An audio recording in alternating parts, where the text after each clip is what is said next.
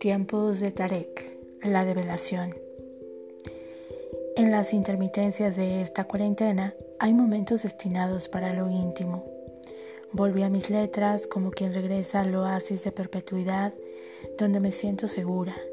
Es verdad, regresé a los relatos de un libro en permanencia voluntaria forjado en sentimientos hacia Tarek. Como quien se acerca a la Catedral de los Saberes, busqué a una conocida escritora chilena que al seguir leyendo mis escritos, esta noche me increpó, me desafió y me preguntó, ¿qué harías para darle vida a Tarek? El reto es adictivamente provocador. He partido del principio de crear una parábola justa y a destiempo para contar que a él lo imagino en la drástica realidad del hoy. Está incrustado en mis presentes inmediatos, en medio de cataclismos, nuestro primer asiago encuentro fue provocadoramente emulador a la prueba de esas buenas hierbas del sueño que te hacen estar en la permanente realidad. Un temblor nos acercó en distancias conjuntas y solidarias.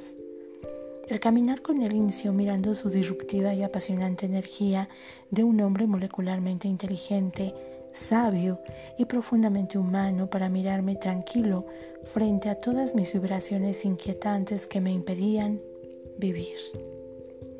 Lo acuñé como la presencia intacta que en los últimos años guía mi andar errático y acertado, siendo un fiel observador de mis fallos. Sé que conmigo su corazón es de nobleza firme, a veces lo abre para que me emocione al asomarme. Es cuidadoso con mis magias y hechizos porque dice que soy una bruja de poder. De mis tiempos, todos juntos, Agradezco vivir con Él en una distancia que es abrumadoramente irreal frente a su presencia intacta. Si alguien me pidiera describirlo, podría dar con íntimo detalle los rasgos de su piel sin haberla tocado. Podría decir cómo mira, también contarles lo que se siente abrazarlo y quizá detallarles lo que es detestarlo en los equilibrios de verlo sin apasionamientos y con mucha crudeza. Con él comparto la sinuosa cotidianidad de aprender a ser fuerte y generosa conmigo misma.